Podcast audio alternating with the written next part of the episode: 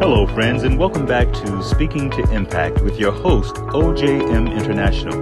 The Speaking to Impact podcast shares proven tools and strategies to help listeners communicate with clarity and confidence.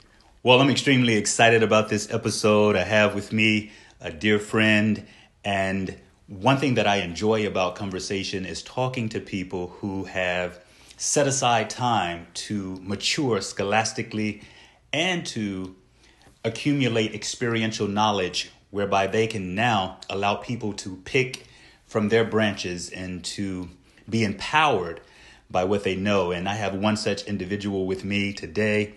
And I'm telling you, after listening to this conversation, you will be enlightened and empowered. I'm welcoming to the Speaking to Impact table my good friend, Jim Hart. He's a pastor as well as a professor at Rutgers University and a counselor.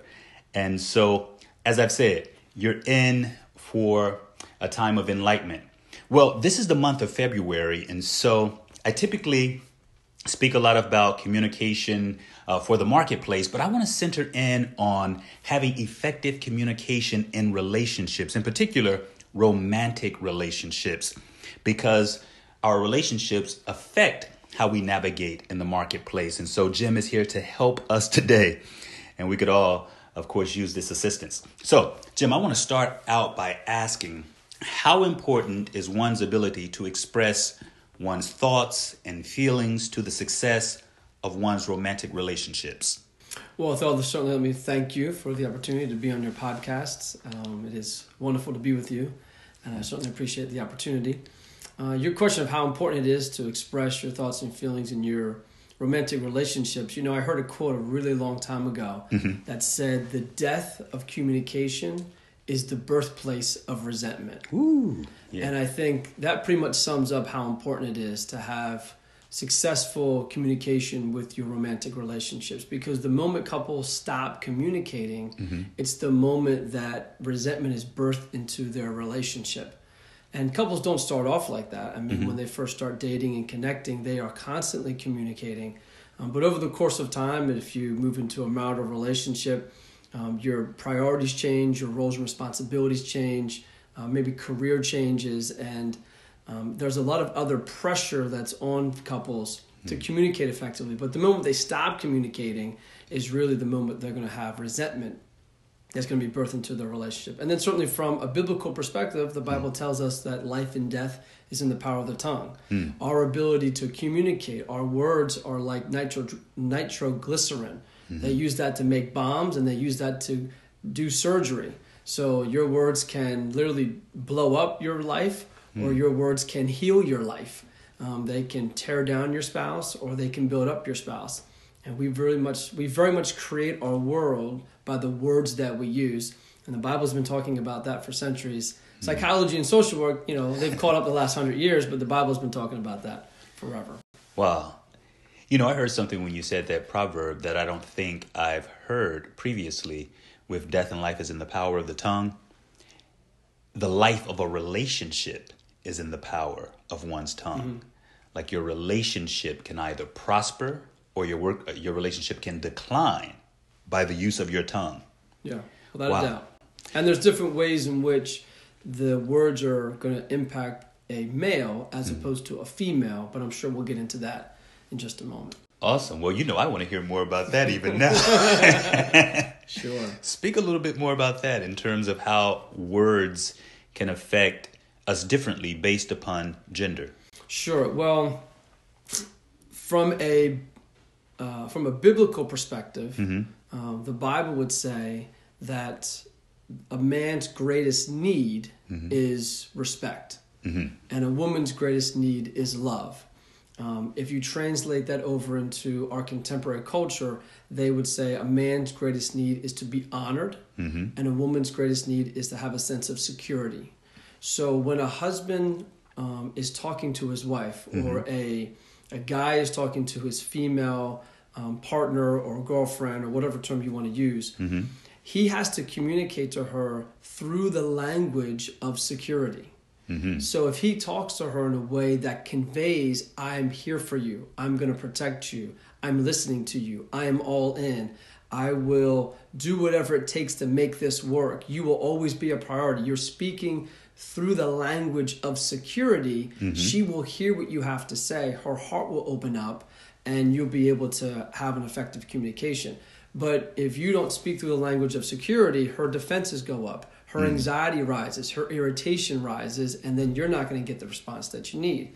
Mm. Men, though, men, you need to talk to men through the language of honor, through the language of respect. So if you're conveying that you disrespect them, that you don't trust him, that mm-hmm. you don't like him, that you don't trust his judgments, that you're not in support of him, you know, men are far more in tune with the way you say it, not necessarily the words you say, but how you say it. And if you are conveying disrespect or dishonor or that you don't trust me, that's going to raise up their defenses. And then men will either fight back or they just shut down and go into the living room and watch football and know that you can't talk forever. So I think in communicating through the person's deepest need. If your deepest need is honor, then I need to communicate through the language of honor to get the best result from you. And if your deepest need is security, then I need to communicate through the language of security so that I can open your heart.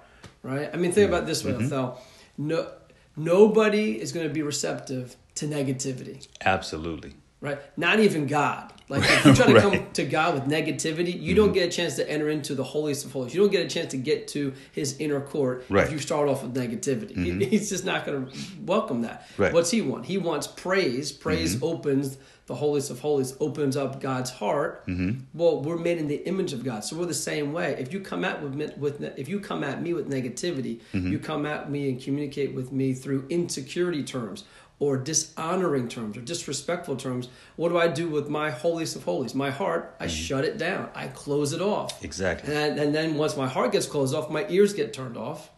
And now mm-hmm. we are not communicating and conflicting and all that. So wow. that's a very long-winded answer, but hopefully no, no, that, that that's very, very powerful. I could have continued listening to that because that was fuel, and I'm sure that will be fuel for the listeners as well. And I think you have already started in the direction of my next question in terms of the common pitfalls, communication pitfalls that we enter into in the way in which we address one another in relationships. And you've had a number of years now of observing people in communication conflict. So, what are some of the common pitfalls? What are some of the common mistakes that we make in the way that we communicate? Um, if there's any elaboration other than what you just said. Yeah, there is. Mm-hmm. There's a gentleman, and I can't take credit for this, mm-hmm. uh, but there's a gentleman. His name is Dr. John Gottman. Mm-hmm. He's a professor, researcher, marriage researcher out, I believe, at the University of Seattle. He's out in Washington. Okay. Uh, he's been doing the work for like 30 to 40 years. Um, he is the preeminent researcher when it comes to marriage and relationships. He's written all kinds of books. Um, anybody who does any type of marital or premarital therapy knows mm-hmm. who John Gottman is. He's mm. just, you know, world renowned.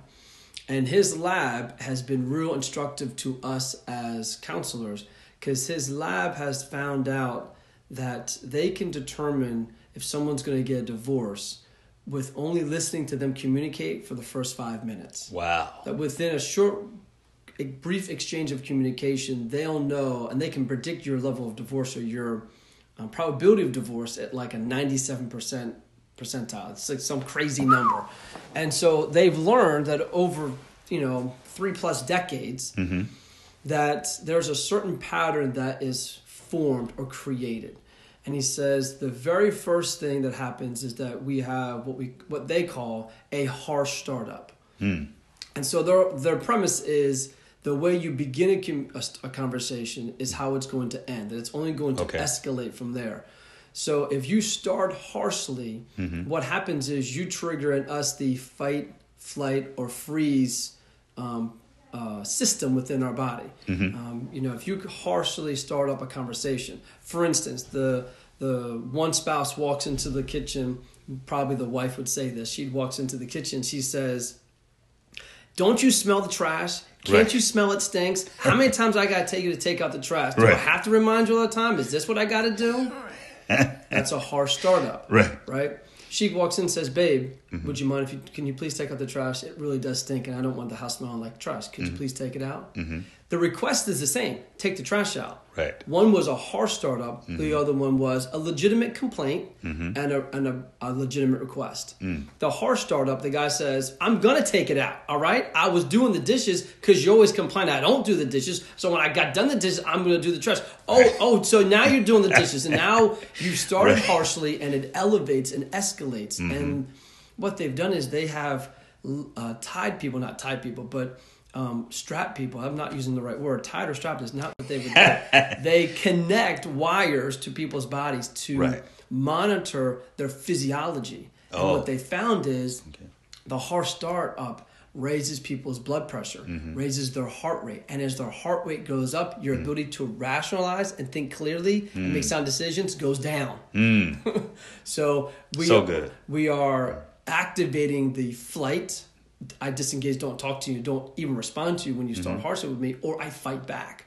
So the harsh startup is really one thing that couples I think do, but couples don't start off the relationship with harsh startups. The reason harsh startups show up, Mm-hmm. and this is not Gottman, this is now my experience, is that people have continuously ask for something to be done and it's not being done, or they're mm. continuously asking for something, they're continuously asking to be heard or validated or respected or appreciated or loved. And over the course of time, when that request or those requests have not been met, the mm-hmm. harsh startups come.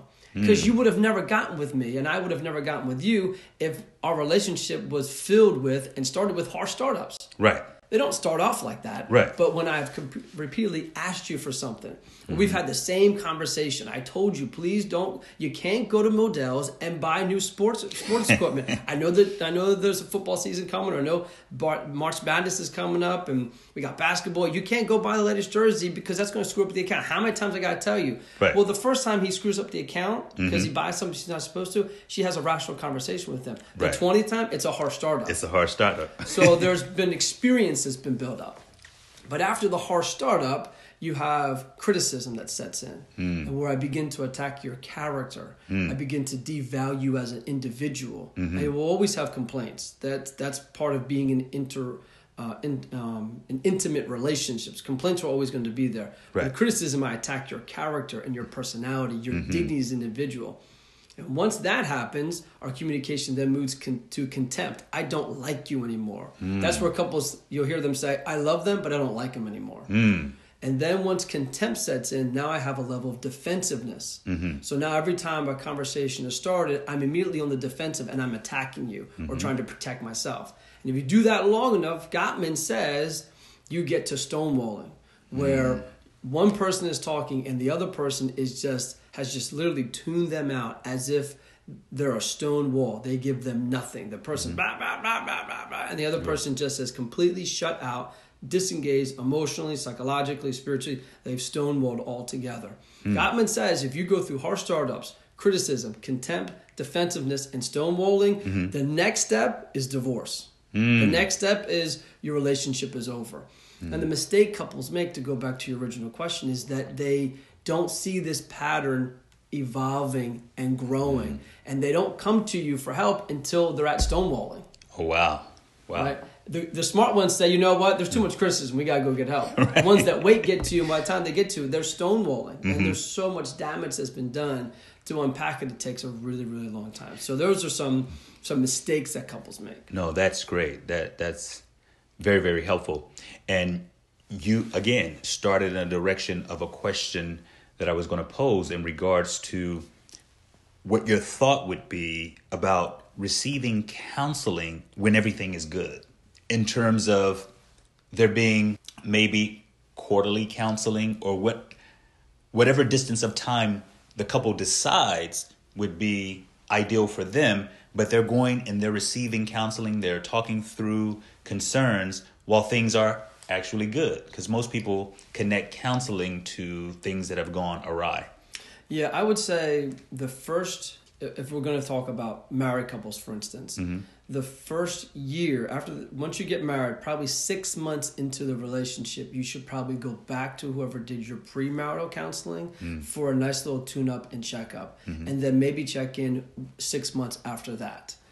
Because the first month is you know glorious and Mm-hmm. wonderful but then reality starts to set in. And the blending of two lives gets going and you realize how difficult it can be. So coming in after that six month mark really helps to see where the good is and see mm-hmm. where some negative patterns are beginning to be formed and how we mm-hmm. can cut them off at the pass. Mm-hmm. I, two Sundays ago, I spent time with a couple that I had married. I did their premarital work. I married them in July, and they came back for their six month checkup. And thankfully, they did because had they not, if they would have waited another six months, there would have been so much more damage that was done, so mm. much more misunderstanding that would have been created that their first year would have been horrible. Hmm. But by coming in for that six month checkup, they now can make some adjustments, some slight course corrections, not major overhauls yet, mm-hmm. slight course corrections in their relationship, and they can get better. And they'll probably come back within the year. After that, then it's pretty much when you can't resolve an issue between the two of you, it's time to go get help. Got it. Right. Uh, and usually the women are more likely to come in for help. Guys, if they call for counseling, it's because the wife said, if you don't call Pastor Jim, I'm going to leave you. Like, it's, it's like kind of those kind of deals. Um, guys rarely call if they're unless they're under the gun. Um, because we like to be able to fix it ourselves. We want to fix the problems ourselves. We want to do it our, our own way. We don't want pe- people to be involved in our life. But I can tell you that uh, my wife, Yatunde, and I, we've gone to counseling three different times over the course of our 15 year marriage mm-hmm. for three different distinct things. Mm-hmm. So, as something came up that we couldn't resolve, went to counseling. Something else came up, had to resolve went to counseling. Something mm-hmm. else came up, had to resolve went to counseling. And we didn't go for, you know, eight, nine, ten sessions. Right. The first time was maybe four or five. 2nd mhm. time was maybe 3 mhm. Third time was maybe 4 mhm. You know, but when we realized that we had reached an impasse, it's time to go get help. Absolutely. Which is hard for the marriage counselor to go get help. But you know, that's what you need to do.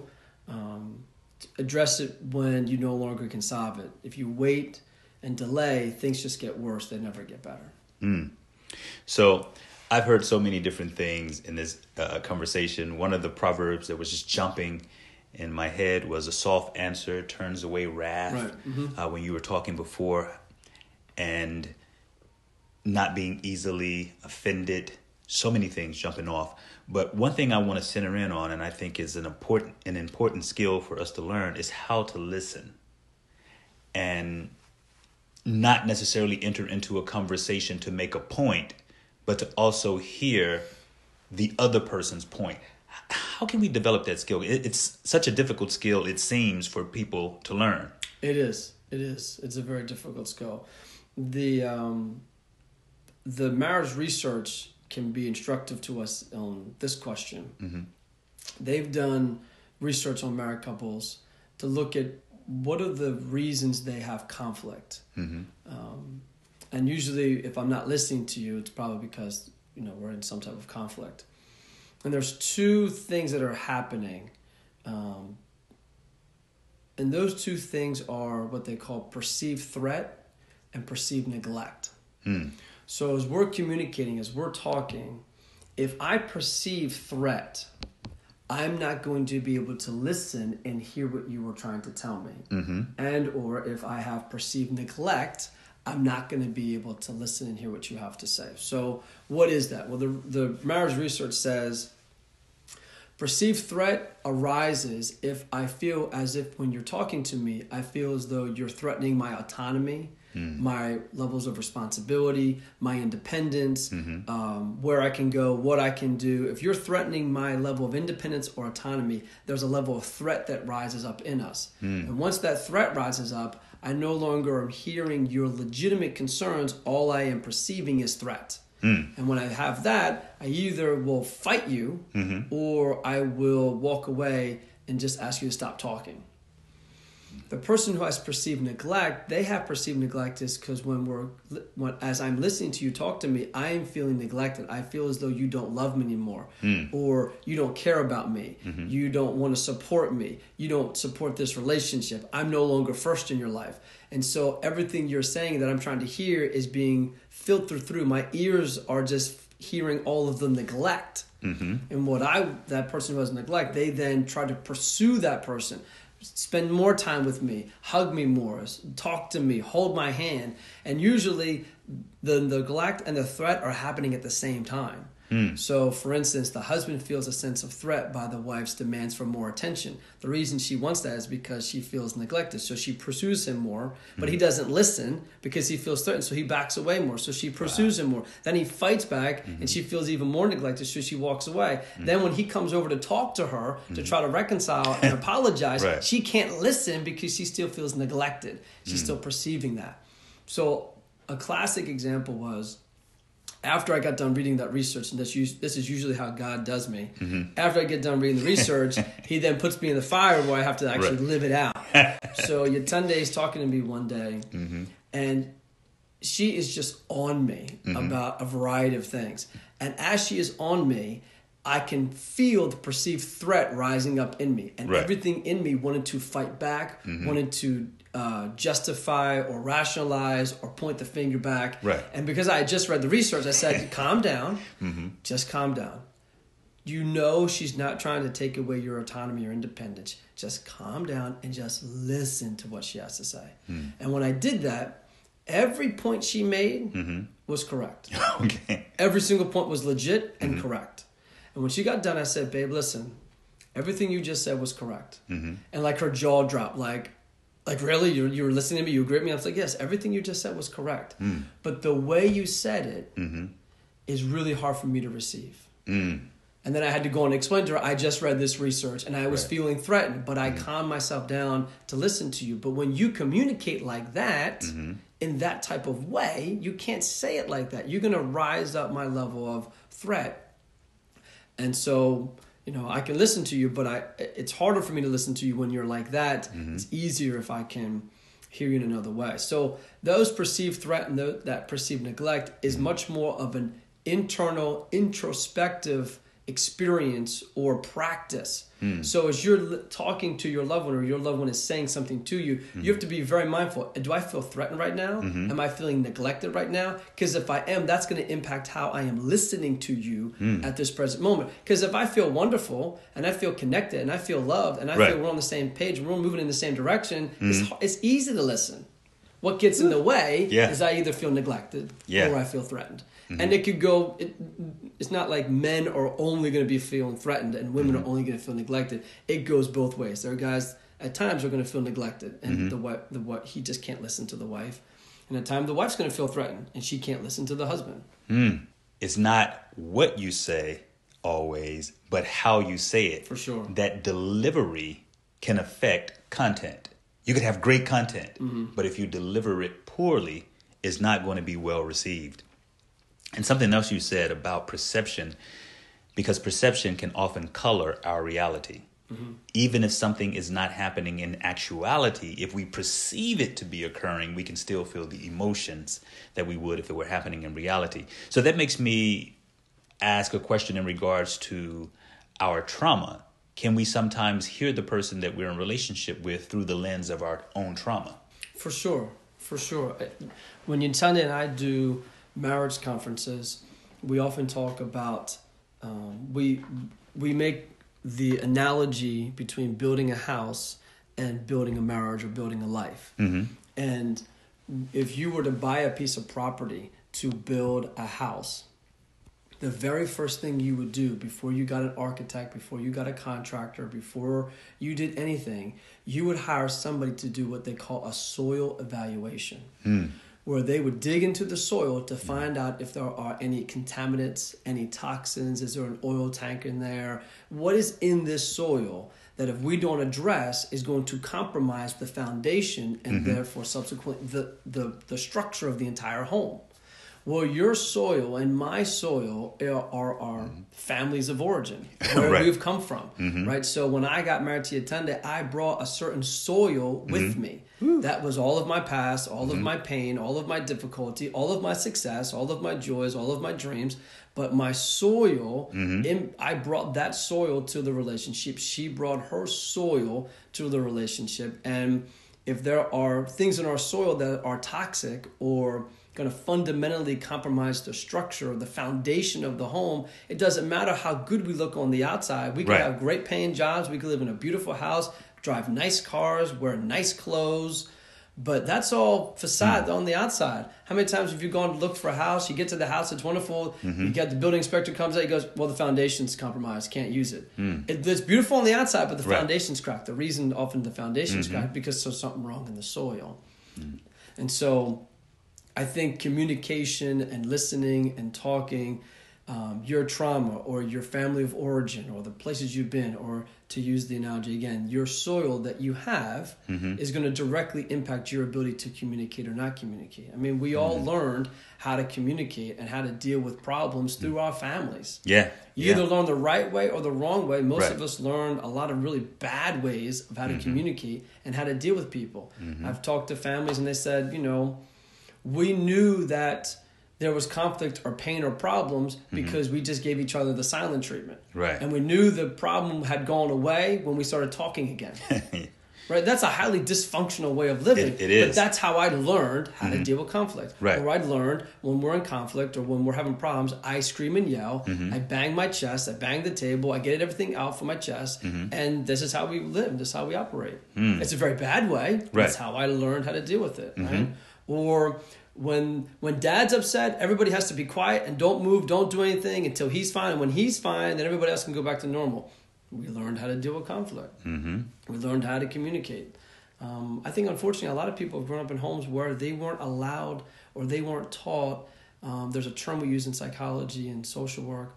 It's called they weren't taught how to feel and deal with their emotions. Mm-hmm.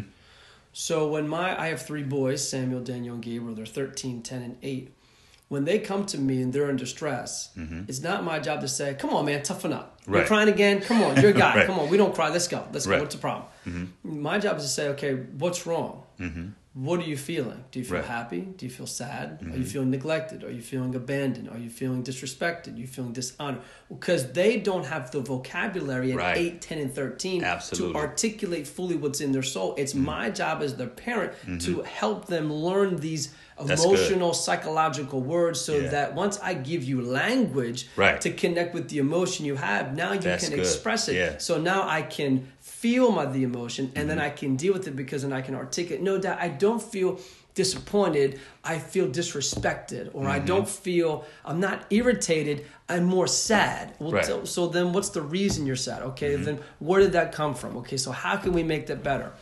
If I don't teach them that skill, when right. they go to get married, mm. they won't be able to communicate with their wife. Their Absolutely. wives are going to love me and love right. my wife because we sit them down and say, in my house, silence and not talking is unacceptable. Mm. I ask you a question, so what's wrong? What's going on? And you give me the silent treatment? That's worse. I'd rather you tell me, Dad, shut the f up. I don't want to talk to you. Right. Because you, you give me something to work with. Right. But silence? No, we don't deal with silence. Mm. But it's my job to help you feel and deal with emotion. If mm-hmm. we don't have that, we're not taught that skill. I right. Mean, oh, let me say that. I didn't say it the right way. We have to be taught that skill. We don't have that skill at birth. Mm-hmm that skill comes with being taught how to feel and deal with emotions. And so your family of origin impacts that. Um, and then subsequent relationships and everything else that you've been through. I know it's a very long-winded answer, but no, but it's all good. It's all good, and it definitely suggests that our trauma can affect the way in which we perceive things, and it goes back to self-awareness and making sure that we are aware of self as we attempt to bring someone into our world. And what you just said, I think, is invaluable that parents would help their kids to articulate and express what they're feeling. And because in the world of communication, articulation means two things it means my ability to skillfully round uh, vowel sounds and hit my ending consonant sounds, and it also means having words at my disposal to adequately express my thoughts and feelings. Mm-hmm. And so many times we're feeling so much, but we can't find the words to successfully convey that information to someone else so that they can understand. This conversation has been absolutely wonderful. Uh, any last strategies, thoughts? Well, I would say, Othel, that um, I'd say two things. Um, one comes from the work that Dr. Gottman does, so I'll go back to him. Mm-hmm he says that uh, there's a term he uses. He says it's a repair attempt. Mm. He says when couples are starting to go bad in their communication, there has to be a repair attempt. There has to be something that they would say or do to indicate to the other person that this conversation is going in the wrong direction. Mm-hmm. We are climbing up the hill of conflict and we mm-hmm. need to stop mm-hmm. and we need to disengage for a moment and try this again so that we can be on the same page. And so a repair attempt could be anything, mm-hmm. right? Um, if you remember the old westerns, mm-hmm. um, the guys would always have their hands on their on their hips. Right. They have it right on their gun, ready to shoot. right. right. I got my hands right on my hips, mm-hmm. and I'm ready to shoot you if you talk to me. But other times, the guys wouldn't have their hands on their hips; they'd have their hands up in the air. It right. was a sign of surrender. Mm-hmm. A repair attempt could be when things are going bad, you just raise up your hands, mm-hmm. right? Or a repair attempt is you say something funny, or you use a word, or you mm-hmm. use an inside joke that only the two of you would know right. that would indicate this is not going the right way mm-hmm. and we have to stop before we say and do things that it's going to make it worse mm-hmm. But the thing is you have to talk about what the repair attempt is going to be ahead of time right. because if you don't do that and uh-huh. you try to do something funny or make a joke the other right. person's going to go oh so this is funny now you right. make a joke right. no and they'll be like no no i'm trying to repair attempt i'm trying to repair attempt like no I don't i don't think you're doing that Mm-hmm. So if you're, you know, you're sitting at Starbucks, you're having a nice convo, conversation, you're mm-hmm. you're drinking your frappuccinos, uh, you say, babe, you know, the next time we get an argument, why don't we try one of those repair attempts? Why don't we? What's going to be our code word? What's going to be our thing that will cause both of us to realize this is not going good? Mm-hmm. We need to take a break and then make a commitment to come back and finish the conversation, but finish it in a better emotional, psychological, and physiological state. Mm-hmm. And oftentimes, when couples do that, there's success. Um, and, and Gottman's research bears that out, right? Uh, the last thing I would say is, is that um, in 2016, I wrote a book called The Great Husband's Playbook. Mm-hmm. And in there, I tell the guys, listen, you have to have, you have to realize that there's some, there's some R's to communication. You got to have the right time. Mm-hmm. Timing is important right? You got to have the right words to say. Mm-hmm. That might mean you might have to rehearse what you're going to say to her mm-hmm. or you know ladies you have to rehearse what you're going to say to him before it happens oftentimes i've had conversations with myself i'm by myself i'm talking to Tunde, but i'm by myself because mm-hmm. i'm trying to get out of me what i really want to convey and at times i've said stuff and be like whoa, whoa, whoa, whoa. if i said it like that that would just be a nuclear war but that's not really what i want to convey what i really want to convey is and so communicating it out loud is important mm-hmm. so having the right the right timing the right words the right environment, mm-hmm. right? You can't do it um, when the kids are home.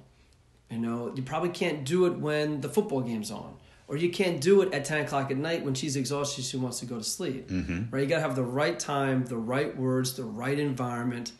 You know, the the the right repair attempt mm-hmm. in case it goes bad. Right, and you have to have the right response. Right, because when you start to communicate and express your concerns if you do it the right way, you've opened up your partner for them to communicate back to you. So you got to be ready for what they're going to say. So you can pick the right time, the right environment, the right words. You get the right repair attempt, and you lay it all out there. And then when they res- when they give it back to you, you respond poorly. Mm-hmm. The whole thing falls apart. Mm. And so I kind of walk through walk through that with guys in the book, um, so that they can do well in communicating with their spouse. So those are some basic practical things that people could do. Wonderful. And, and I'm glad you mentioned the book because I wanted to close with telling our audience how they may be able to access material from you or if someone is saying, man, much of what he had to say resonated with me deeply. I'd love to invite him to speak or I'd love to maybe schedule a session with him. How can we get in contact with you and how can we get your material? Sure. So, the Great Husbands Playbook you can find on Amazon.com uh, or you can go to the greathusbandsplaybook.com. Uh, you can go to both of the, you can either go to the website, you can go to Amazon to get the book. Uh, I'm on Facebook and Twitter and Instagram. Um, you can find me on Jim Hart for Facebook. Um, and to be quite honest with you, I don't remember what my Instagram or face or uh, Twitter handles are, but you just type in Jim Hart, you'll, I'm sure you'll find me. And then they could always email me. Probably that's the best way to get a hold of me. They could email me at simply Jim Hart th- the number 3RD, Jim Hart 3RD at gmail.com. It's probably a great way to get a hold of me as well. But uh, social media is probably the easiest way for people to access me. Um, and then you can go online. I've posted a bunch of videos uh, in, in recent months uh, talking about communication so they could see some more content as well. Awesome, awesome. And once again, I thank you for joining me at the Speaking to Impact table. Well, you've been listening to Speaking to Impact with OJM International. I invite you to follow me at OJM International on uh, Facebook and Instagram. Once again, that's at OJM International. And remember, your voice has value. Ever left a stage or presentation room wishing your message was more impactful? Want to get more out of the moments you speak in public? Well, OJM International's free online mini course entitled Speaking to Impact Five Simple Ways to Maximize the Public Speaking Moment is for you. In just under 25 short minutes, the course covers five simple strategies speakers can employ to positively impact their audiences each time they take stage. So, sign up today for this free mini course at ojminternationalteaches.com to ensure the next speech you deliver is both memorable and impactful.